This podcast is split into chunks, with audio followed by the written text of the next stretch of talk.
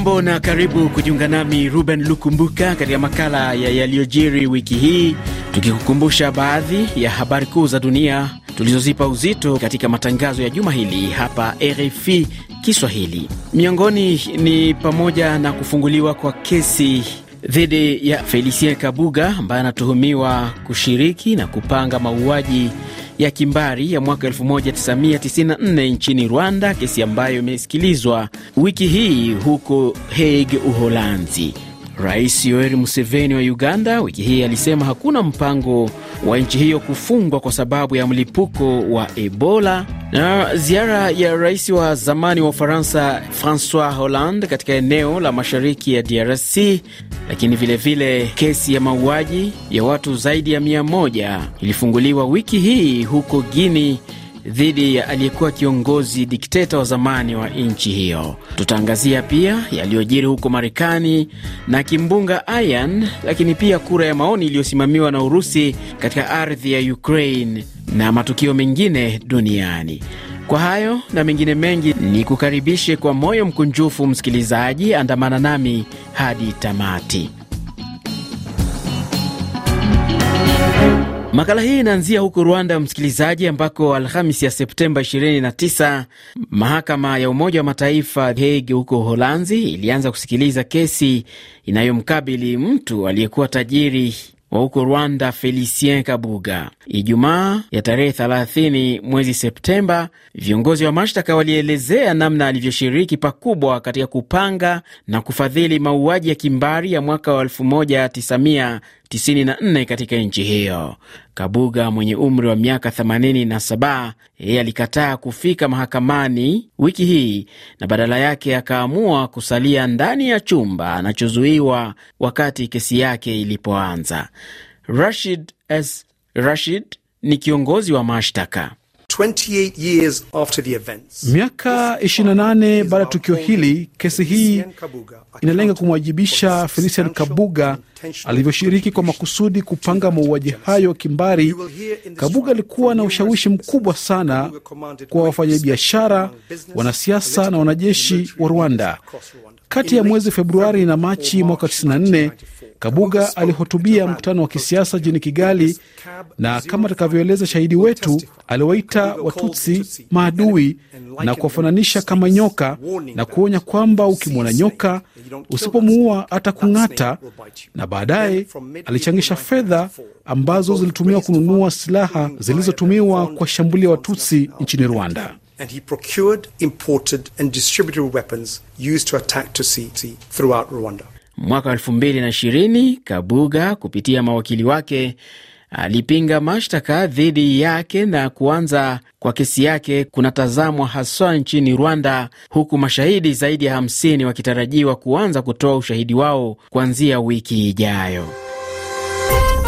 RFI Kigali 91.9 FM. Wiki hii rais wa Uganda Yoweri Museveni alisema hakuna mpango wa nchi hiyo kufungwa kwa sababu ya mlipuko wa maambukizi ya Ebola ambayo yamesababisha vifo vya watu 24, vitano vikithibitishwa na 19 vikiaminiwa kusababishwa na virusi hivyo. Aidha, Museveni alisema nchi hiyo ina uwezo wa kulishinda janga hilo. Adui huyu tunaweza kupigana naye kwa sababu haambukizi kwa njia ya hewa. Kwa hivyo shughuli katika makanisa, magari au maeneo ya burudani zinaweza kuendelea kwa sababu hakuna hatari yoyote. Lakini pia kirusi hiki hakiambukizwi kupitia maeneo ngumu ya ngozi, lakini kinaweza kuambukizwa tu kwa maeneo ya laini kama pua, masikio na macho. Kwa hivyo kazi kubwa tulionayo ni kunawa mikono. Katika hatua nyingine, chama cha wauguzi katika nchi hiyo kimetishia kufanya mgomo kushinikiza serikali kuwapatia vifaa kinga dhidi ya Ebola, wakati huu Rais Museveni akisema kuwa mbinu zote zimechukuliwa ili kuhakikisha pambano dhidi ya janga la Ebola linafanikiwa. Kutoka Kampala, mwandishi wetu Kenneth Lukwago alitutumia ripoti ifuatayo. Ripoti ya hivi punde kutoka kwa wizara ya afya inaonyesha kuwa watu 23 waliokuwa na dalili za Ebola wamefariki, lakini ni watano pekee ambao wamethibitishwa kufariki kutokana na ugonjwa huo. Na kulingana na chama cha madaktari hapa Uganda, wane ni madaktari. Chama hicho kinasema kwamba wanachama wake wataacha kuhudumia wagonjwa wa Ebola ikiwa mahitaji yao hayatashughulikiwa. Dr. Samuel Oledo ndiye kiongozi wa chama hiki. All the four who worked on that patient. Madaktari wote wanne waliomtibu mgonjwa waliambukizwa na virusi vya Ebola. Wawili kati yao ni wagonjwa mahututi, waliambukizwa kwa sababu ya kutokuwa na vifaa vya kujikinga. They were exposed having not had any PPEs on them. Wizara inakubali kuwa madaktari wameambukizwa, lakini inasema sio kwa sababu walikosa vifaa vya kinga. Dr. Bosco Sendi ni afisa wa afya katika wilaya ya Mwende. Maambukizo na kujikinga ni vitu viwili tofauti. Unaweza kuwa na vifaa vya kujikinga lakini ukaambukizwa kutokana na njia nyingine, lakini naweza kukuambia tuna vitu vya kutosha vya kujikinga. Juhudi za kuhamasisha wananchi jinsi ya kujiepusha na maambukizi ya Ebola zinafanyika katika maeneo tofauti nchini. Kenneth Lukwago, Kampala, RFI Kiswahili. Tuelekee nchini Kenya ambako wiki hii kulikuwa na maoni mseto hasa miongoni mwa raia baada ya Rais uh, William Ruto kutangaza majina ya watu anaowapendekeza kupitishwa na bunge kuwa mawaziri wake katika serikali mpya. Baadhi wameunga mkono huku wengine wakionyesha wasiwasi kwa baadhi ya walioteuliwa. Maimuna Mwidau ni mchambuzi wa maswala ya siasa akiwa Mombasa nchini Kenya.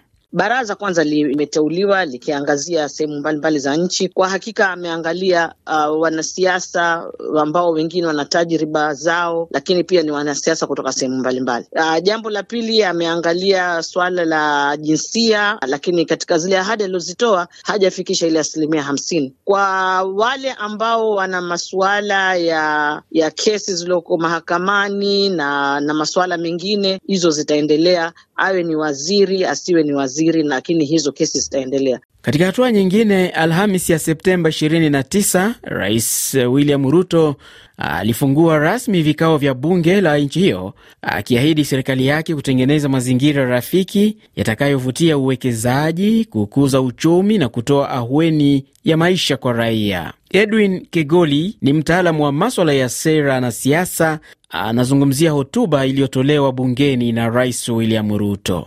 Cha msingi ni kwamba ameweza kuzungumzia mambo ambayo yanahusiana na National Savings, NSSF. Vilevile amezungumzia mikakati ambayo anataka bunge iweze kuidhinisha ikiwemo uh, kuainisha haswa mambo ya CDF na vilevile kuweza kutengeneza mikakati ama groundwork ya the Hustlers Fund ndiposa iweze kuwa na uh, kuwa operationalized. Vilevile kuweza kuthibitisha kwamba taifa letu ni taifa ambalo lina msingi wake katika demokrasia. Mbali na kuzungumzia kuhusu kufufua uchumi, Rais Ruto pia aligusia kuhusu kuboresha mfumo wa upatikanaji haki.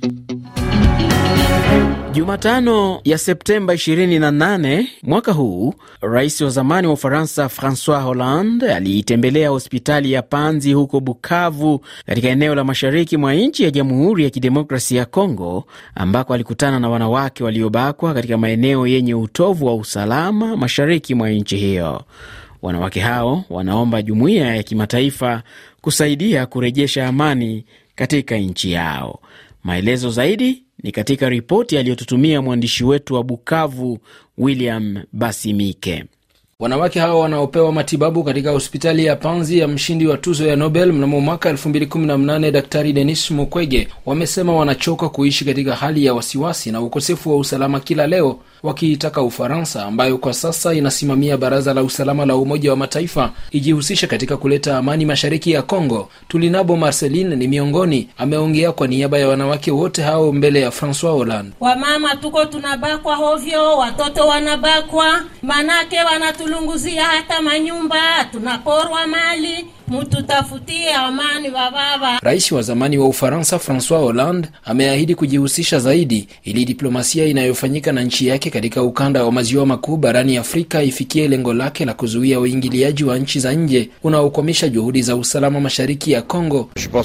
Ni imani yangu kwamba uwepo wangu hapa unaweza kuchangia na tumaini kuwa Ufaransa inaweza kutumika ili kuleta suluhisho la kudumu na kurejesha usalama nchini Kongo na pia kujihusisha na ujeuri unaofanyika nchini DRC. Kumepita wiki moja tangu pale rais wa Ufaransa Emmanuel Macron amekutana mjini New York na marais Felix Tshisekedi wa Kongo na Paul Kagame wa Rwanda kujadili suala la usalama mashariki ya Kongo. Mjini Bukavu, Francois Hollande akisindikizwa na mkewe Julie Geye wameambatana na Daktari Denis Mukwege na kuzindua jengo la huduma mpya ya upasuaji katika hospitali yake ya Panzi. William Basimike, Bukavu, RFI Kiswahili. Tukisalia nchini DRC, Vidie Chimanga aliyekuwa mshauri wa rais Felix Tshisekedi aliyekuwa amezuiwa katika gereza la Makala wiki iliyopita baada ya kuonekana kwa mkanda wa video akidaiwa kuomba rushwa kutoka kwa wawekezaji wa madini aliachiwa huru. Wakili wake Theodor Ngoi anasema kwamba mteja wake kuwa huru inamaanisha kuwa hakuwa na kosa lolote.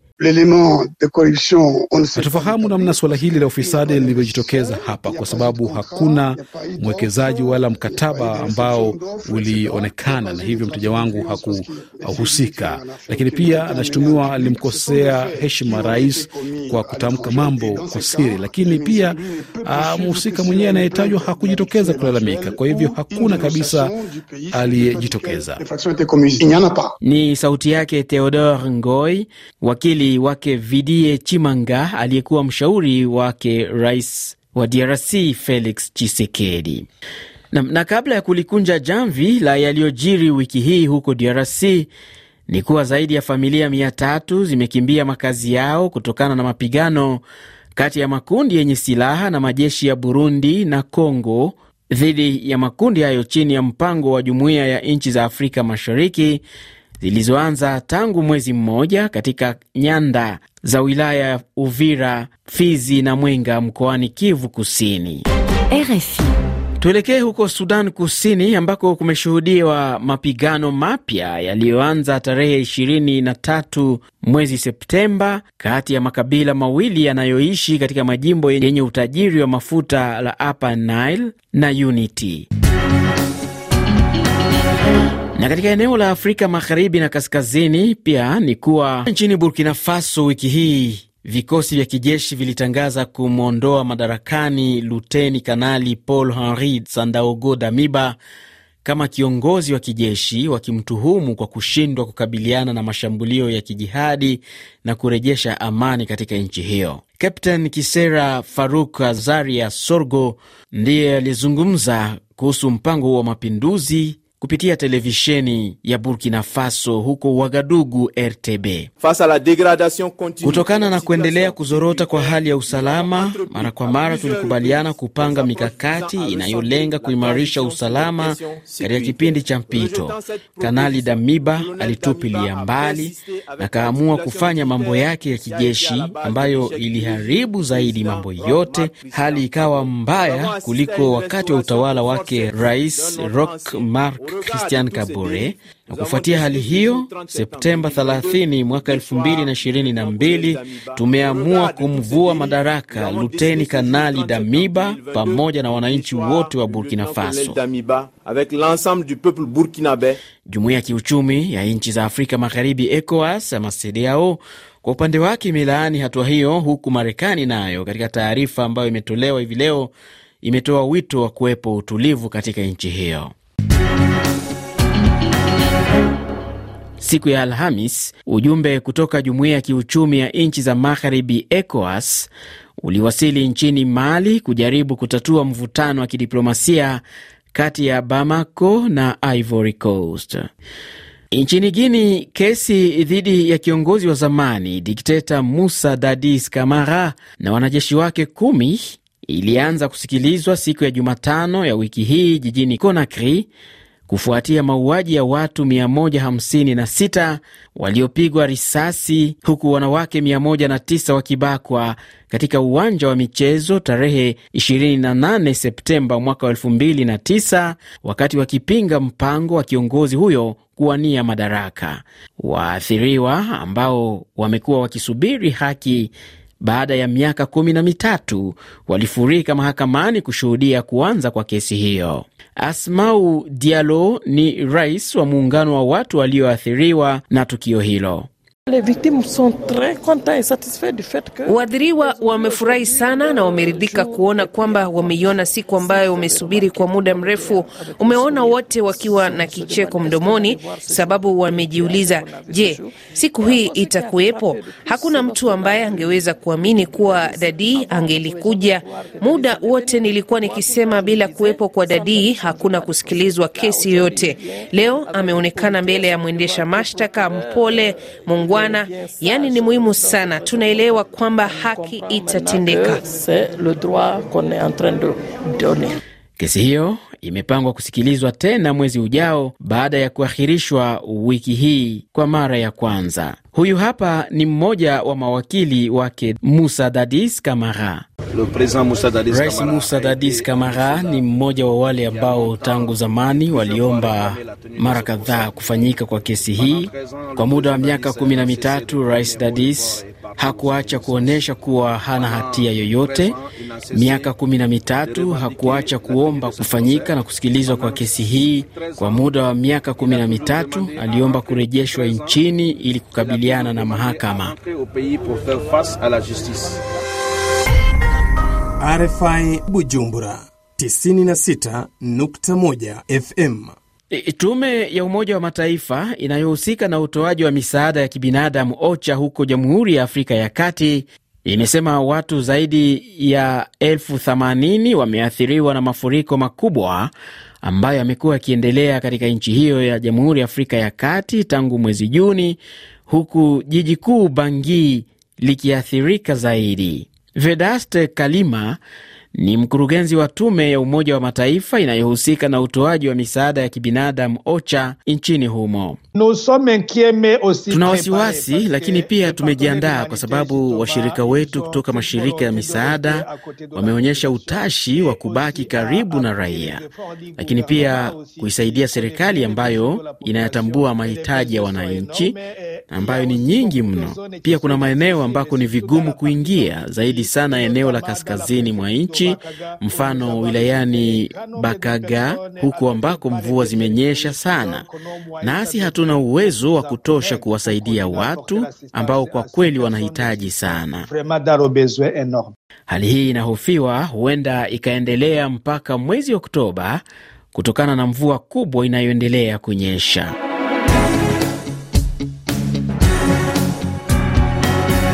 Tuangazie hali iliyojiri wiki hii huko Marekani ambako kimbunga kilichopewa jina Ian kimeendelea kusababisha madhara makubwa katika jimbo la Florida na mpaka sasa kimesababisha idadi ya watu isiyofahamika kupoteza maisha.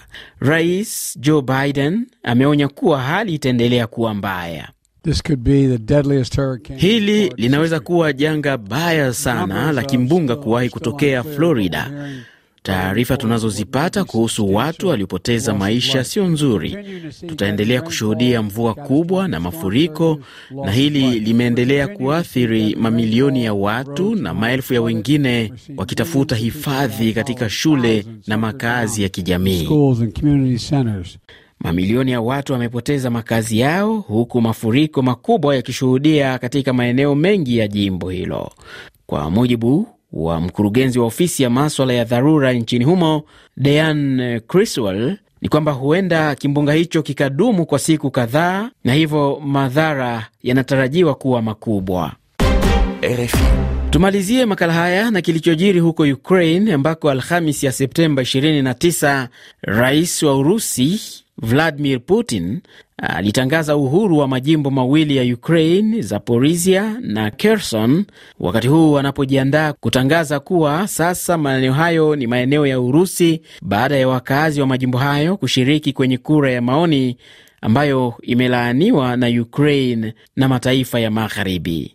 Majimbo mengine mawili ambayo Urusi sasa inadai ni sehemu ya ardhi yake ni Donetsk na Luhansk, ambayo Putin anasema raia wake wameamua kuwa sehemu ya Urusi. Ni kwa taarifa hiyo, msikilizaji, kutoka Ukraine, ndio nami nafikia tamati ya makala ya yaliyojiri wiki hii. Naitwa Ruben Lukumbuka, asante na kwa heri.